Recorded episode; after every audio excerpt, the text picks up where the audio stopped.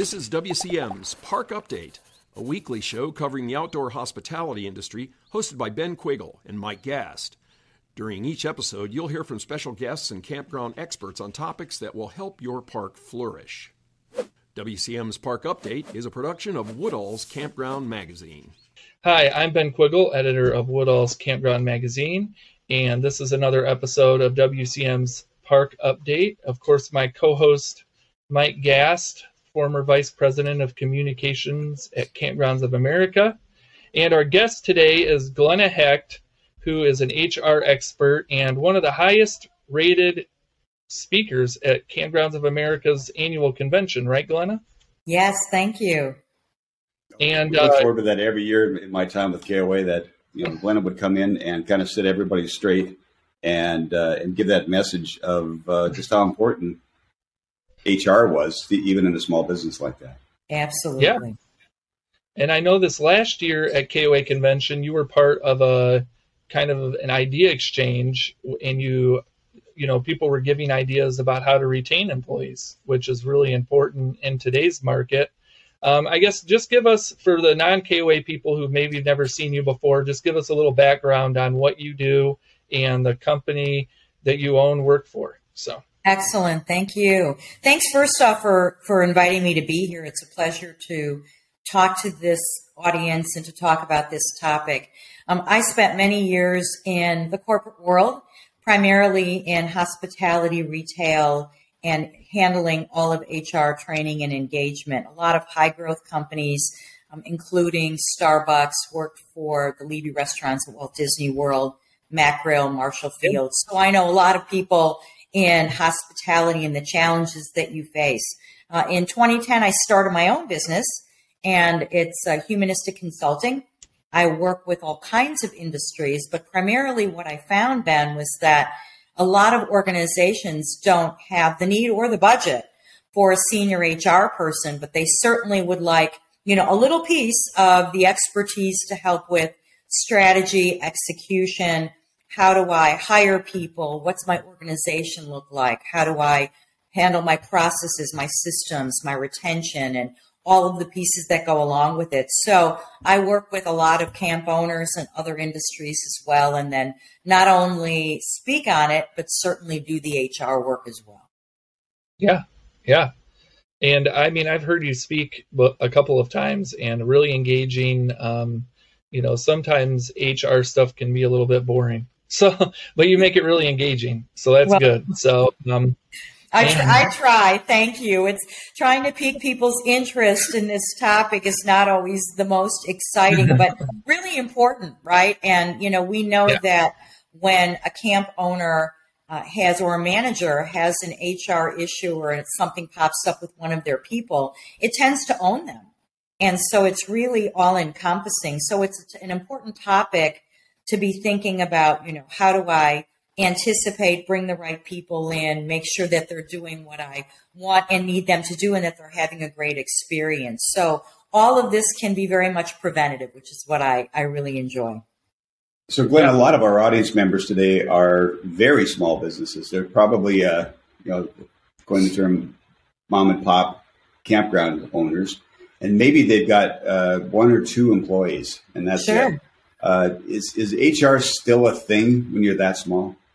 Absolutely. As a matter of fact, Mike, I think HR is more painful in a small company. So I think about the organizations that I've worked with in the past where I've been responsible for thousands of people, or even some of the companies that I work with that are three, four, five hundred.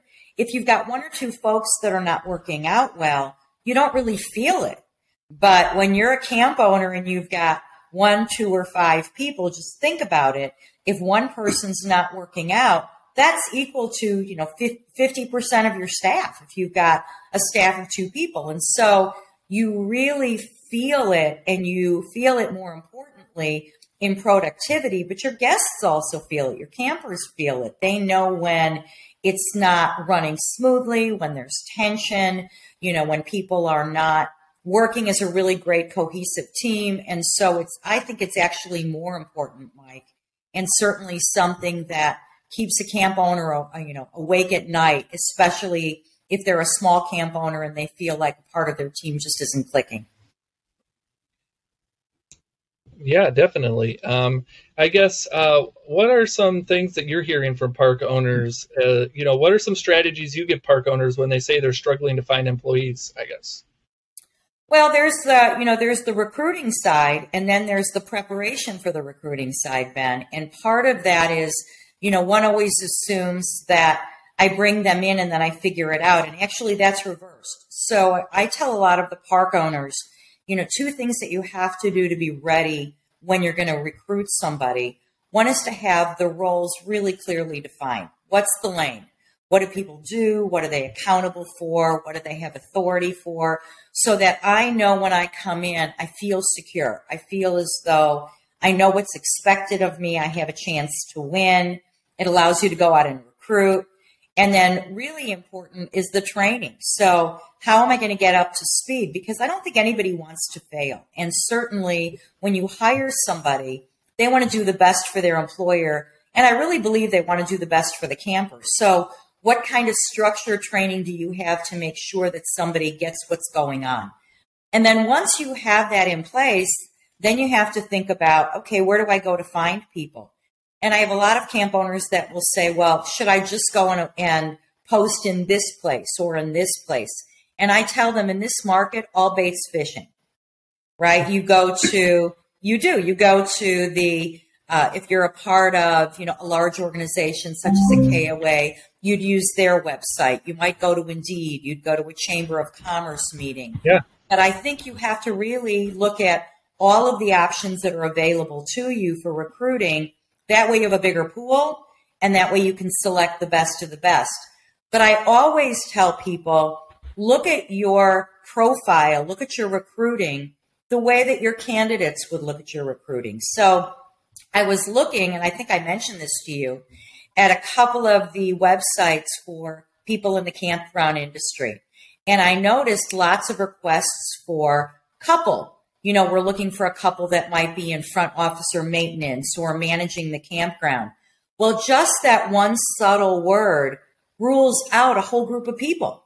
And they may think, I'm not old enough to be a couple, or what if I'm not in a couple? So you may be yeah. missing out on somebody who's a great somebody for you just because of the way something is phrased and the way that you're marketing it and recruiting it. So I always say, you know, have your processes in place and then go out and have the opportunity to interview as many people as possible so that you're really narrowing it down and you're talking about what your expectations are and then bringing people into the company.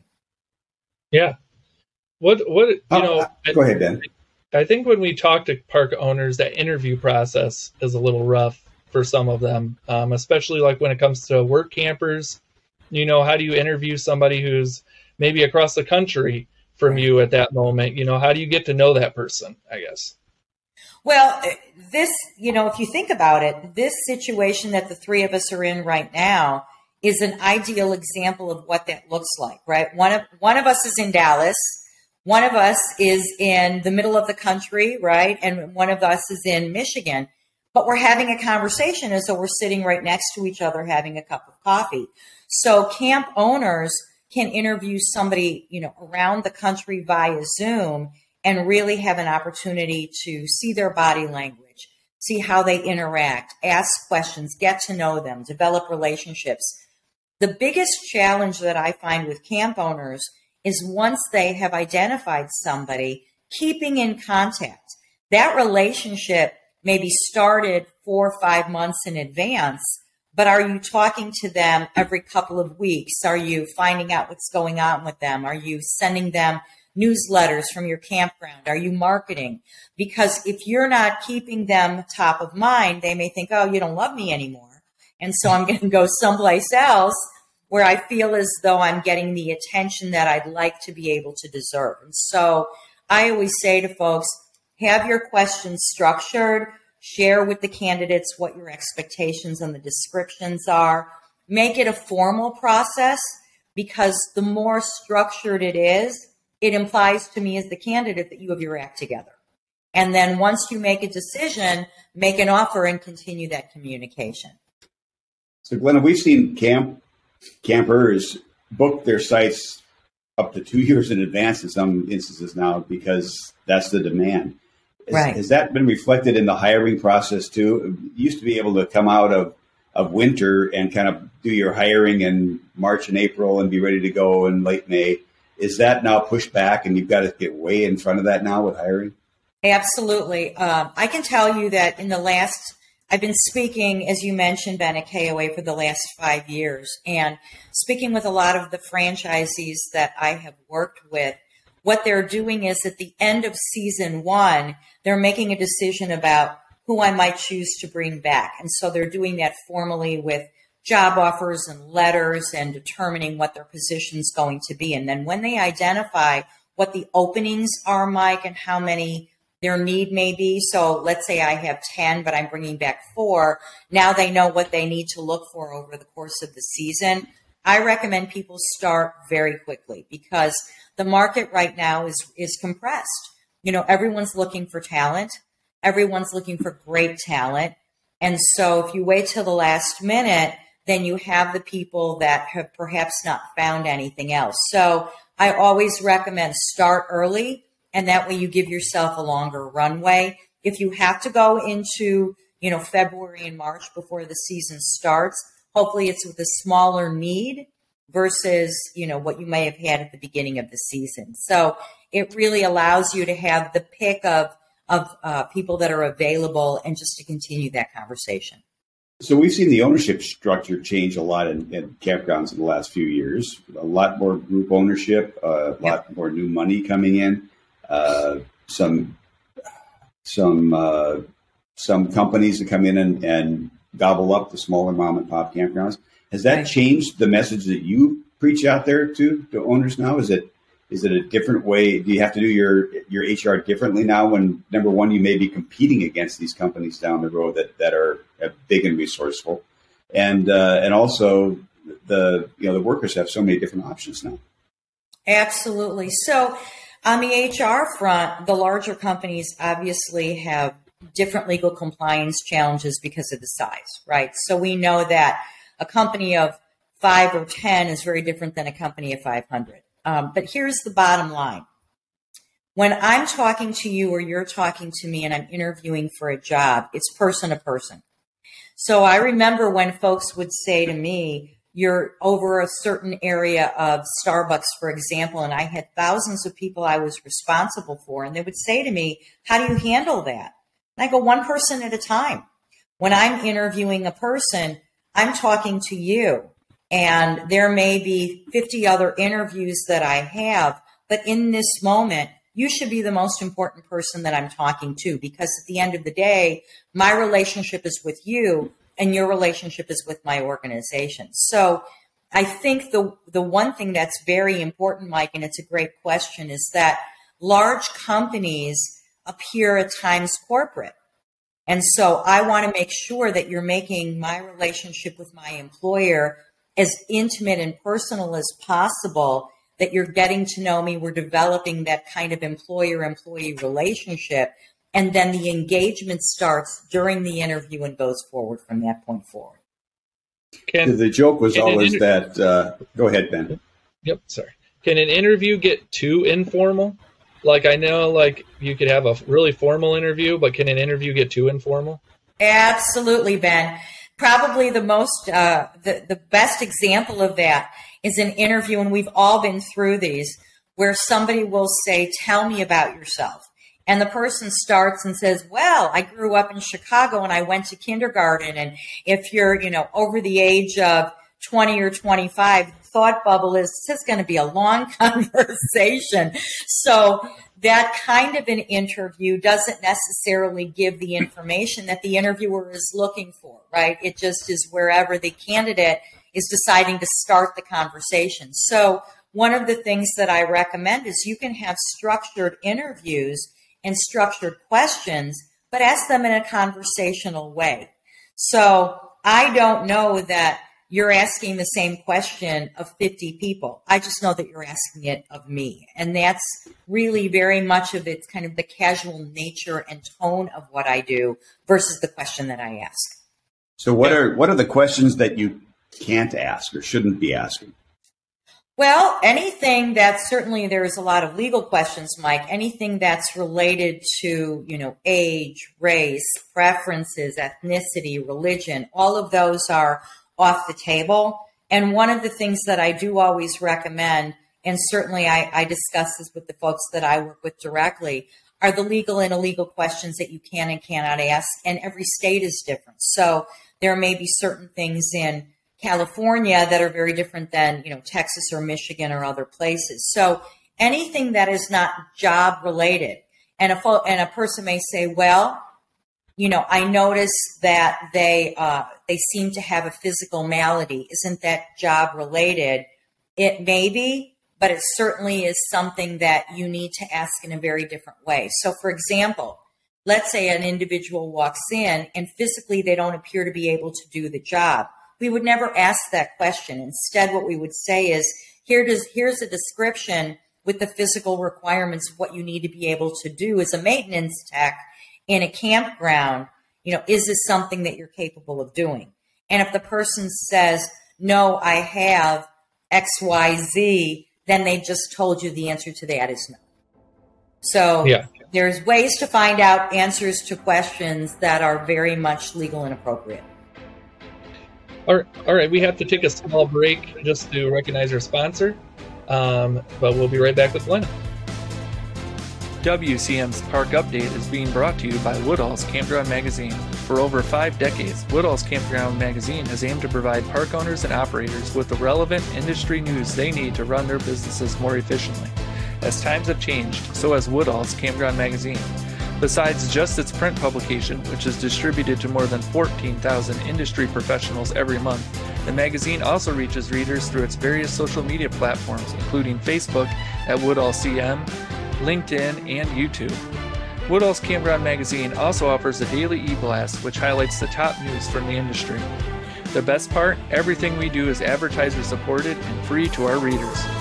As the outdoor hospitality industry continues to grow at a rapid pace, it is important to stay up to date on trends and other relevant news. Subscribe to Woodall's Campground Magazine at woodallscm.com. Hi, welcome back to WCM's Park Update, and we're talking with Glenna Hecht just about all things employee related.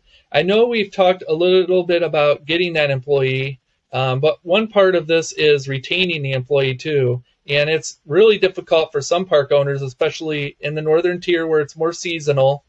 Do you have like any ideas or ways park owners may be able to like retain these employees even though they can't work there all year, I guess? Absolutely. Um, as I mentioned earlier in my own business, I work with different campgrounds. And one of the things that I know is really important to the, the employee in the campground is feedback. They want to know how they're doing.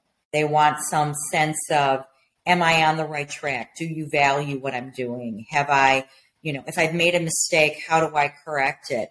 And so yeah. I know that that relationship, whether it is four months, six months, or year round, is really about, you know, am I doing what you expected me to do? How am I doing?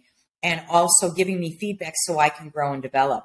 I do think engagement important is uh, making sure that the team works together, that they enjoy each other, that you take time out to have some type of, of an event for the team so that they can obviously support each other and have a great time while they're ensuring that their campers are as well. So yep. that's that's a very important piece of it. Yeah. Oh, I think we lost uh, we lost, Mike. We lost him. It's okay. um, I guess you know. Yes. I guess uh, you know when when uh, you're retaining employees, there's so much competition out there nowadays. Um, there's a lot of jobs, high paying jobs. Um, it doesn't seem to be slowing down, at least in my area. There's tons of jobs available. How do park owners keep their staff at these jobs and, you know, when there's so much competition?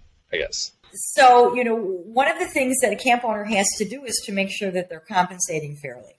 And so, knowing what's going on in the area around them is critical. Um, a lot of camp owners will give perks, and that may be everything from a campsite to discounts on propane, to discounts in the, the shop. It could be free internet. So a lot of that goes along with it. But compensation, I know a lot of the camp owners will give bonus incentives um, for people that are with them the entire season. And so that's sort of a, a thank you, if you will, to stay with me and move forward. Um, I've talked to camp owners that said, I know that Glenna performed and she wants to come back and she's great.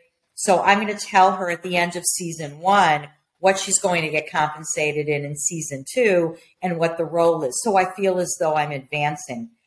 And, you know, let's be honest, Ben, you're not going to compete with the people that may be interested in manufacturing or technology. There are people that love to work in the campgrounds. They love the interaction with the guests. The hospitality is really energizing for them and they love to be outdoors. They like the concept of camping. So know who you're dealing with. And then when you talk to people and interview them, and if you find somebody you hire, always ask them, who do you know? You know, who would you refer? Are there folks that you'd love to work with? So a lot of the campgrounds I work for and with will have somebody that brings their best friend in, and then they'll have another friend that they bring in. And so they all hang with folks that are like them. I think that's another great, not only recruiting practice, but it also is retention because I'm working with people that are my friends. So yeah, you spin off on that a little bit, Glenna, and because we also have a most of these uh, parks, especially the smaller ones, are again a husband wife team that that co-own this thing. Mm-hmm. Are there some of these skills of HR that can be brought into that relationship when you're when you're co-owning an operation like that? Uh, are there things that that are HR related when you have to deal with a spouse in a company setting? Abs- absolutely. Uh, I had it's such a great question, Mike. Uh, last year, when I was doing a presentation, I had a camp owner, and there were three families that came together to buy the camp. So it was mother, father, husband, wife, sister, brother. And one of the things that they did that I thought was brilliant was really sat down and identified the jobs very clearly. What was each person's lane? You know, who were, who was going to be responsible for what? Because I think that sometimes emotions get high when I when I perceive that you think I'm not doing a good job. So I can only imagine in a husband and wife situation if one starts to pick up duties for the other, there could be emotion that's there and folks saying, Are you telling me that I'm not performing? So I think understanding what the lane is, understanding what the role is, carving out time when you're talking about work and carving out time when you're not. And so if you're living it 24 7 and talking about it 24 7, that can get very wearing. So I know couples that do great but they'll say, okay, once we hit a certain time or a certain day, we're going to take date night for us so that we can at least keep our relationship together and enjoy each other. Absolutely critical. I also think what's important from a human resources standpoint, those one or two uh, husband and wife teams have employees, and the question has to be who's responsible for what facets of employment with those employees. Somebody may be doing administration, somebody's doing engineering, somebody's doing payroll, and and everyone again has to identify their lane so it's clear for them and clear for the employees as well. Yeah, yeah, definitely. Um, what about like identifying strengths and weaknesses in employees? I know I used to manage quite a few employees, and you always tried to find what their strengths and weaknesses were so you could point them in the right direction. Is that something that park owners should be doing? How do you identify somebody's strengths or weaknesses? Good question, Ben. So, a question that you probably remember from interviewing many moons ago is we used to say, you know, tell me about your strengths and weaknesses. And then everybody would say, uh, I'm a perfectionist and I'm an overachiever. And, you know, that was the canned answer. So it became pretty clear that I, I'm not asking something that's as specific as I might want to. So now, what you find is there's something called behavioral interviewing, and people will ask the candidate to look back in their history and give an example. So if I know, for example, that customer service is extremely important, I might ask a candidate, tell me about a time when you gave excellent customer service. What did you do? What was the situation? How did you handle it? And if they answer and it's an excellent answer, then you know that you're starting to land on a strength. If they answer it and it's not great, that may be a tip off and you may want to ask a second question. If you get the same type of answer in a second question, it says to you, this may not be this, their strength, but perhaps maintenance or something that's more of a solo role would be. So behavioral questions that are all created in advance are the ones that you ask every candidate, and those start to point to the strengths and the weaknesses that they may have. Yeah, yeah, because I think it was always important because um, people would get frustrated if they weren't very strong at something and you were making them do it so repeatedly. And you know obviously some people are really good with customers and then other people you wouldn't want around a customer. They have other things they're good at so.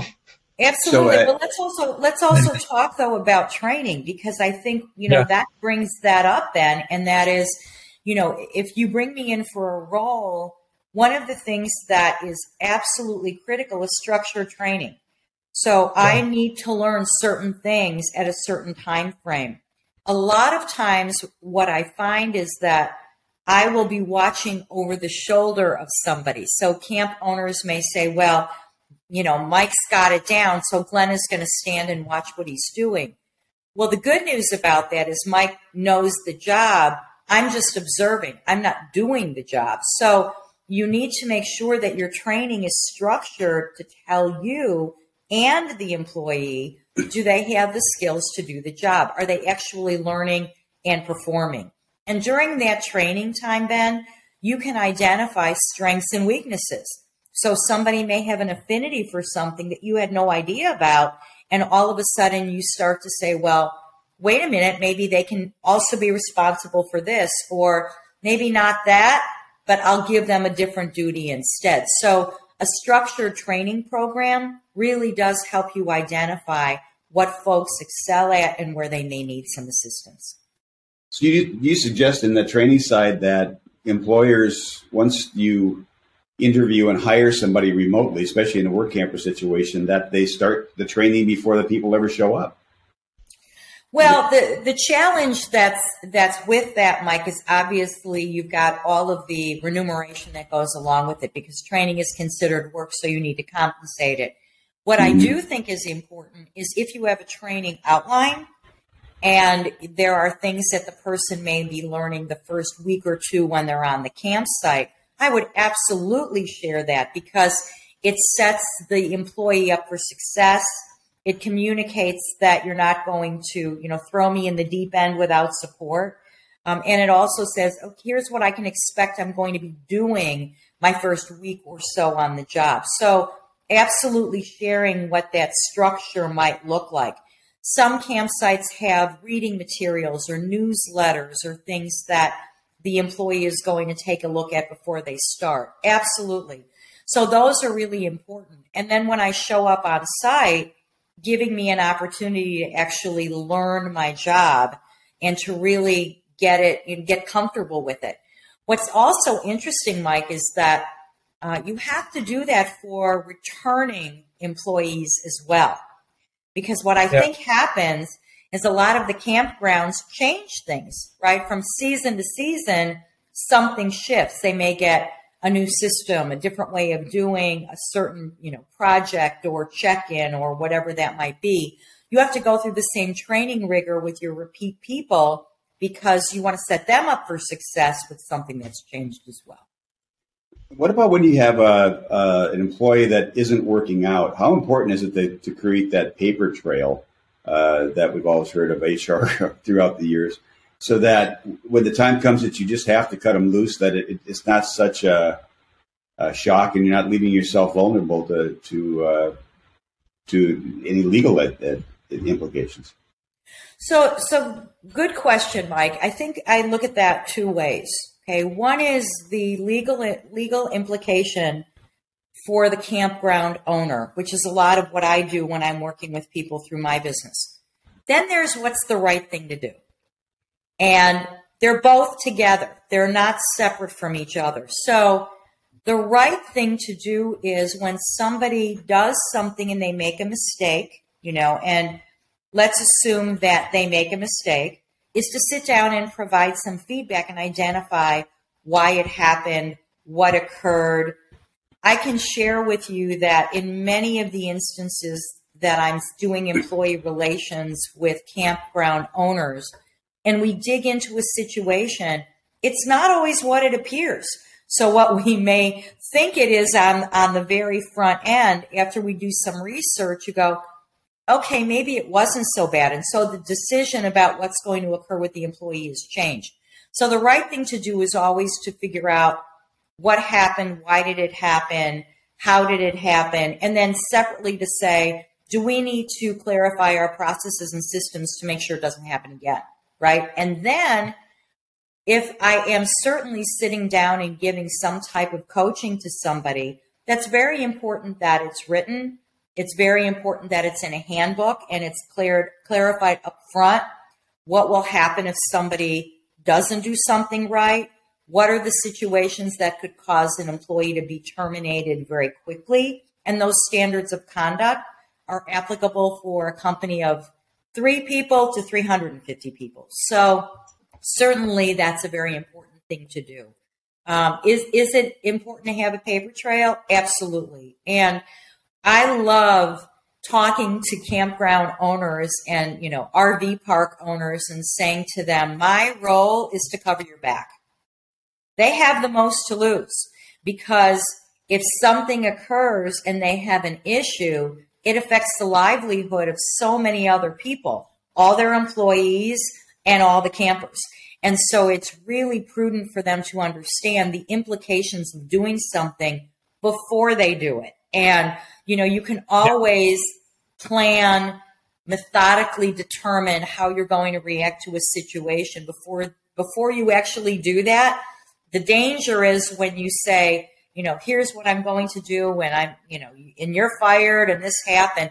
And then you learn it wasn't exactly the way it appeared. And you say, oh, I wish I would have done it differently. So great, great question, Mike. Thank you for asking that.